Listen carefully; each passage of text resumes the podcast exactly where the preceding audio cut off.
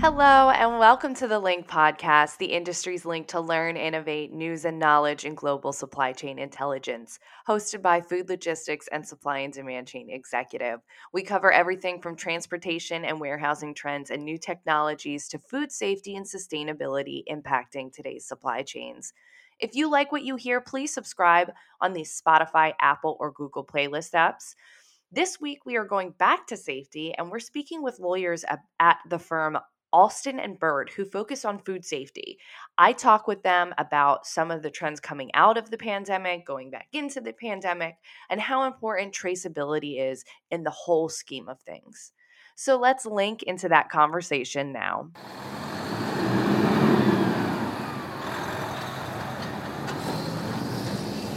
Hi, everyone. Thank you so much for listening to the podcast today. I am here with Rachel Lowe, who is a partner at Aston, Alston and Bird, with and Sam Jockel, who is a senior associate there as well. And today we are talking food safety. So, hi, Rachel. Hi, Sam. Thank you so much for coming on with me today. Hey, great. We're happy to be here. Thanks for having us. Yeah, I'm excited to get into some of the legalities in terms of food safety. Um, you know, there's a lot going on in the world right now with COVID changing the way we think about food and food safety, but there's a lot of other things going on as well. So I wanted to ask you what are some trends happening in food safety right now and pre-COVID? Yeah, that's that's a great question and especially in light of the COVID-19 pandemic and thought maybe we could start by sort of laying the foundation for how we as lawyers think about food safety and its importance as we advise clients across the food supply chain from food manufacturers to distributors to retailers. Uh, so there's a few main considerations, and the first is that when lawyers think about food safety, we think about the regulatory aspect. So there's an entire regulatory scheme for those that manufacture, hold, pack, distribute food um, in terms of how they should um, comply with food safety requirements, having, quote, preventive controls in place to identify hazards, making sure that your holding, your manufacturing of food is in compliance with applicable good manufacturing practices. So there's a, a plethora of regulatory requirements that companies need to stay on top of. And stepping back to in terms of food safety, you know, what are we talking about? Well, there's a lot of different food safety hazards. Food allergens is a huge one. Uh, pesticides, other physical hazards that may potentially be in food, like metal or glass, and then biological hazards like E. coli or salmonella some of those that I've mentioned, um, undeclared allergens is a significant food safety problem, and it makes up one of the top reasons why food recalls are initiated by food manufacturers. So there's the a lot of risk in terms of food safety. There's a lot of regulatory requirements. Um, and the second, beyond the sort of regulatory scheme, and I'll I'll turn it to Rachel. We also think about the litigation risk that flows from a food safety concern, a food safety problem. So maybe Rachel. Yeah, no, thanks, Sam. That was great. I think something to also keep in mind is that there's a real economic burden here, right? So there's the obvious regulatory requirements um, that Sam's really an expert on. There's the medical issues and in that realm. And then there's also just, you know, straight up economic concerns. I think that according to like a 2015 USD art, USDA article, it's about a 15.5 billion dollar economic burden from food safety issues every year. So wow. that's something that companies care about to their bottom line, right? Mm-hmm. And then of mm-hmm. course, litigation risk. Um, anytime there is, you know, recall or other consumer class actions, um, you can you can be facing some press issues that you don't want to have to address or liability um, sometimes that leads to shareholder derivative disputes, possible indemnity demands up and down your supply chain, right? If you're um, manufacturing private label goods, et cetera. Um, and then and then sometimes you have to get into it with your recall insurer. Um, that's an important component as well for, for food safety. So so those are just some of the the overall uh, concerns that companies have to deal with, um, mm-hmm. whether they're small or large. Yeah. I, I did an episode one time on food waste, and that was a huge thing was was food safety issues. Mm-hmm. And you know, if if a of food falls out its required temperature range during the transportation, you know, that's a huge problem. But technology is helping really focus in on, you know, that specific shipment that fell out instead of just having to, you know, throw out a whole big range of food because they don't know what what box or what exactly was really affected. Exactly. And you're actually hitting on the key trend. So your question was about trends, and you've identified it, which is traceability. Um, mm-hmm. Um, so, from a regulatory perspective, the Federal Food Drug the F- Federal Food and Drug Administration, they've come out with this what they call the new era of smarter food safety, where they basically have this blueprint of what they want food safety to look like in the future. And one of their main components of that new era of smarter food safety is tech enabled traceability. How do we identify outbreaks? How do we quickly trace the origin of contaminated food? And some of your listeners may be well aware of the issues with leafy greens, with um, multiple right. outbreaks with romaine. Well, it has taken you know FDA many many months and, and sometimes years to finally publish an investigation report on some of those outbreaks, trying to link um, where that actual origin, the source of the um, the E. coli outbreak was for leafy greens. So this is a very difficult science in terms of tracing, um, but ensuring throughout the supply chain what that means in terms of what um, are you able to trace back? If you're a, a, retailer or a food manufacturer can you trace back to your your sources? And and this also goes with um, a consideration with covid-19 the supply chain is very complex. So how are companies doing that with new technology to ensure that you know the soy product that they have in their finished food ingredient where where is that coming from? Could be multiple suppliers down the line. So you've identified the trend, and that's better traceability um, throughout the supply chains and investing in types of technologies and internal systems that can help trace in case of a foodborne illness outbreak to understand the origin, the source of that issue. So I, I don't want to say we're coming to the end of, of the pandemic because when I wrote up these questions, we were, but now we're, we're seeing a little bit of a, you know, return of the virus. But uh, how would you say that food safety has changed now that lockdown was lifted and people started coming back from a big pandemic?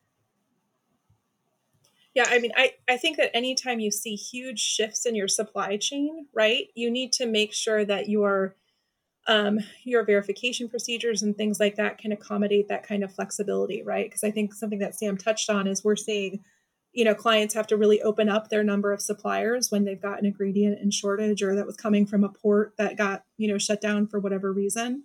Um, there's also just vastly increased shipping costs right now. We're seeing freight costs of up to five or eight x. Um, and so you've got that, you've got some decreasing supply of certain packaging and, and other ingredients. And so it's really shifting sands for some companies. Um, and when that happens, right, you can you can have increased food safety gaps and holes um, just because you're trying to figure out how to pivot um, and how to pivot effectively. So I, I, certainly don't think that companies are completely unaffected any longer by COVID nineteen. I think it's they're still very much in the mix. Mm-hmm. Mm-hmm. I'll give you one example. I heard someone from the food industry recently talk, and they're a manufacturer of baked goods, and flour is one of their key ingredients, and they're having difficulty sourcing flour.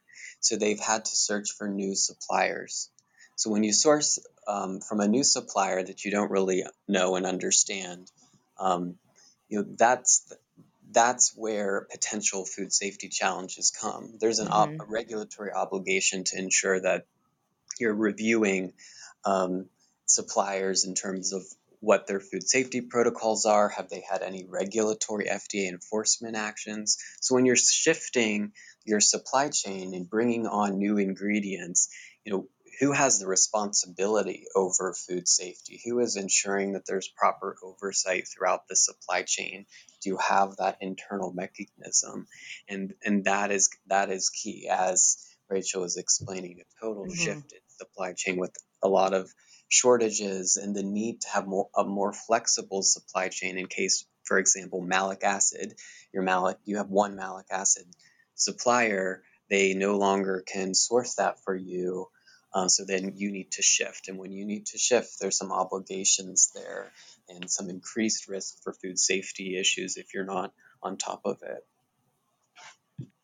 Yeah, there's and there's a couple like of uh, litigation aspects, right, that that arise from this as well. And so you also have to be careful and if you're shifting suppliers, right, not only make sure that you have your agreements all buttoned up, but um, double check your packaging claims, right? Because some suppliers might have a different, you know, wiggle room or toler- tolerance level for what's in that actual product, and you need to make sure that's consistent with your labeling claims on on pack.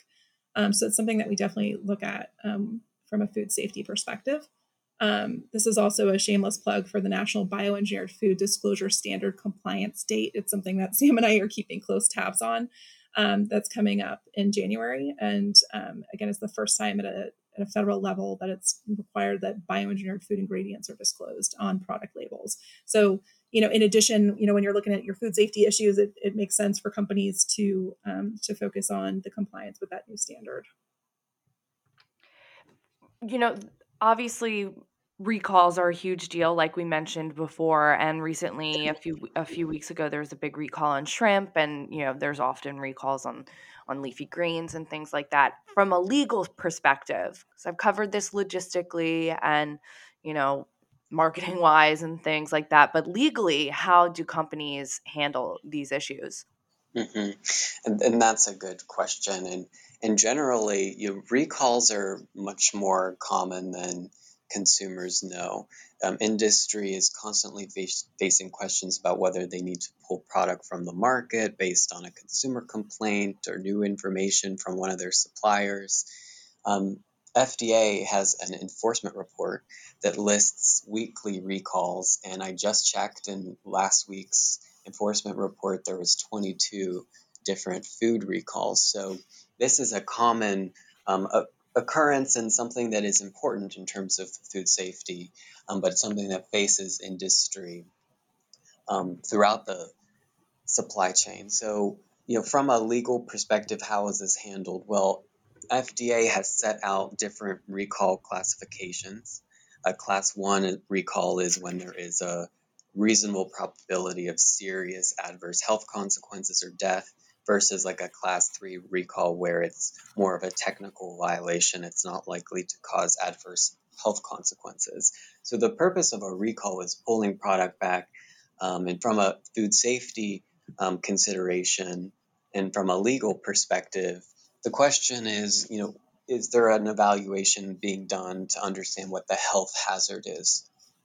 This uh, flows from um, something that's in FDA regulations that sort of sets out how to conduct a health hazard. But questions like questions that I would have if, if there was a potential recall situation has an injury already occurred? Are you having consumers complain that um, there are metal fragments in your baked good? What is the degree of seriousness? Um, mm-hmm. Are we talking about E. coli? Are we talking about salmonella? Those are very serious pathogens um, and what's the likelihood of occurrence.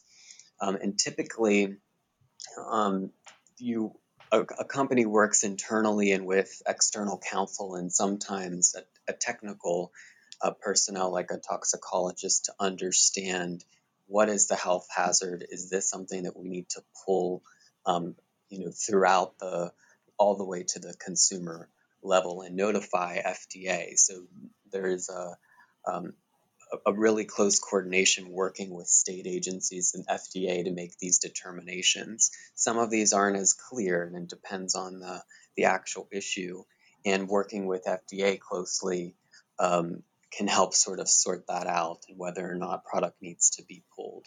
And of course, um, coordinating across the supply chain once a recall is initiated. So, from a mm-hmm. legal perspective, you're evaluating the criteria that FDA sets out when it defines what a recall is. It's a product that violates um, laws and, and regulations. And um, and then of course beyond that how to actually do it working with your customers throughout the supply chain and notifying state agencies and fda to make these determinations so how do companies handle making sure that they're complying with these federal and state safety regulations right so i think we've tried to outline how we think about it as lawyers in terms of food safety regulations, there is a lot to comply with. Um, and for that reason, there's a risk of regulatory enforcement, you know, FDA going after you, seizing products, FDA initiating a mandatory recall.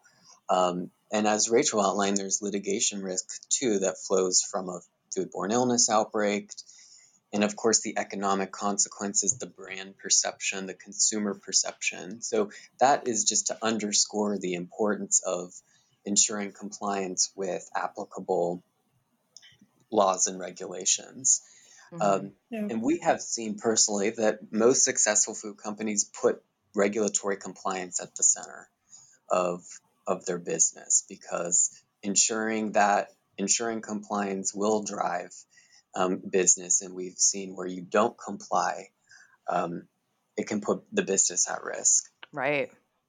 Yeah, no, that's absolutely right. And I think that you know, if, if everyone is on board with it, and there's a cultural com- culture of compliance, um, it makes a lot easier when you're working with the QA personnel and the manufacturing folks, as well as the marketing folks. If they're all on the same page as to look, this is what's going into the product, this is how we're going to make it, and this is what we're going to say about it, and it's all consistent and and makes sense and is you know driven by putting out a quality product that's compliant um, it behooves everyone. So i think you know in most companies that i've interacted with you know recently really are on board with um, with the concept of compliance not just because of the risks involved but because it's how they want to run their business right? They want to be known you know as as a brand that their consumers trust and, and trust. you know and and believe in for their families. So um so i'm i'm encouraged and um, and happy with the trends that I've seen in terms of you know companies really focusing on making the time investment and the financial investment to to be compliant. What do you think is it's going to look like in the in the future for food safety in general? You know, during post pandemic, like now that we're coming into a whole new world, I guess. Well, I'll let I'll let Sam talk about some of the technology issues, and I think he already has. Um, but it, you know, there there's so much to think about, right? Because we're seeing shortages in products and in packaging.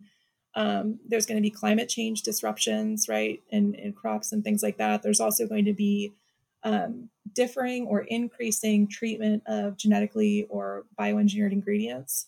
Um, so there's all these different, you know, if you're an international food company and you're dealing with one set of regulations in one foreign country and then a different set here in the U.S., um, you're going to have to pivot and keep track of these different changes in laws. Um, a lot of companies are turning toward third party certifications, mm-hmm. right? Um, and and there's inherent risks, and then there's also inherent efficiencies involved in that. Um, so we'll see how that that plays out um, in terms of you know what the real breadth is of companies using these these third parties to do that kind of work. Um, but Sam, if you want to if you want to talk about technology, because frankly, blockchain is something I'm still I'm still working on understanding. Right, and this goes back to the first question, which is the importance of technology, tech-enabled traceability. You know, there this is coming from FDA, as I explained, this new era of smarter food safety. Um, Frank Yiannas, he's the deputy commissioner for food policy and response at FDA. He's like the, one of the top food guys at FDA, he's recently said that the lack of better digital traceability is the key weakness in the food safety system mm-hmm. now. And I've already mentioned, you know, the Romaine outbreak. It's taken the agencies some time to pinpoint what where the issue is coming from, but you know, what types of interconnected digital systems are we um, seeing that are going to be able to collect this data to analyze the data? So I think that's what we're that's what we're going to see in the future. But you know, FDA is is driving some of this, but I think consumers are as well. Um, consumers are demanding more transparency with regards to, you know, ensuring that allergens are declared, to um, you know, not allowing um, big food companies or retail food chains to get off the hook if they have a significant E. coli or salmonella outbreak.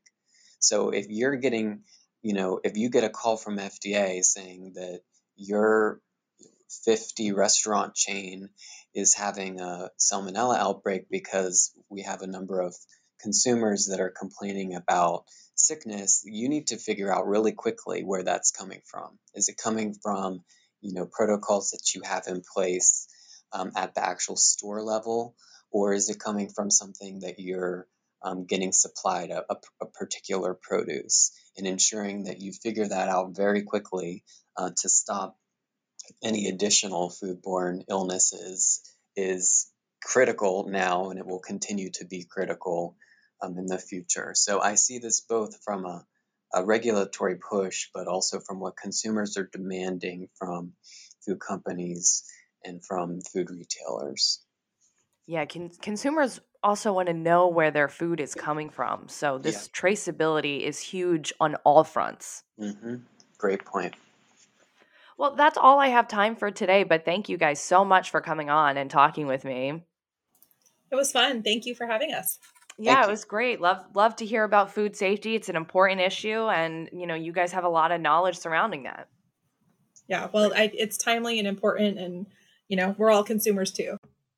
All right. Thank you so much for listening to today's episode and tune in every Tuesday for our episodes of Link by Food Logistics and Supply and Demand Chain Executive. If you like what you hear, be sure to give us a thumbs up or a review wherever you listen to your podcasts. You can follow me on Twitter at Jacob Riel for more of what's happening in the supply chain. And do not forget to hit subscribe on the Spotify, Apple, and Google playlist apps so you never miss an episode.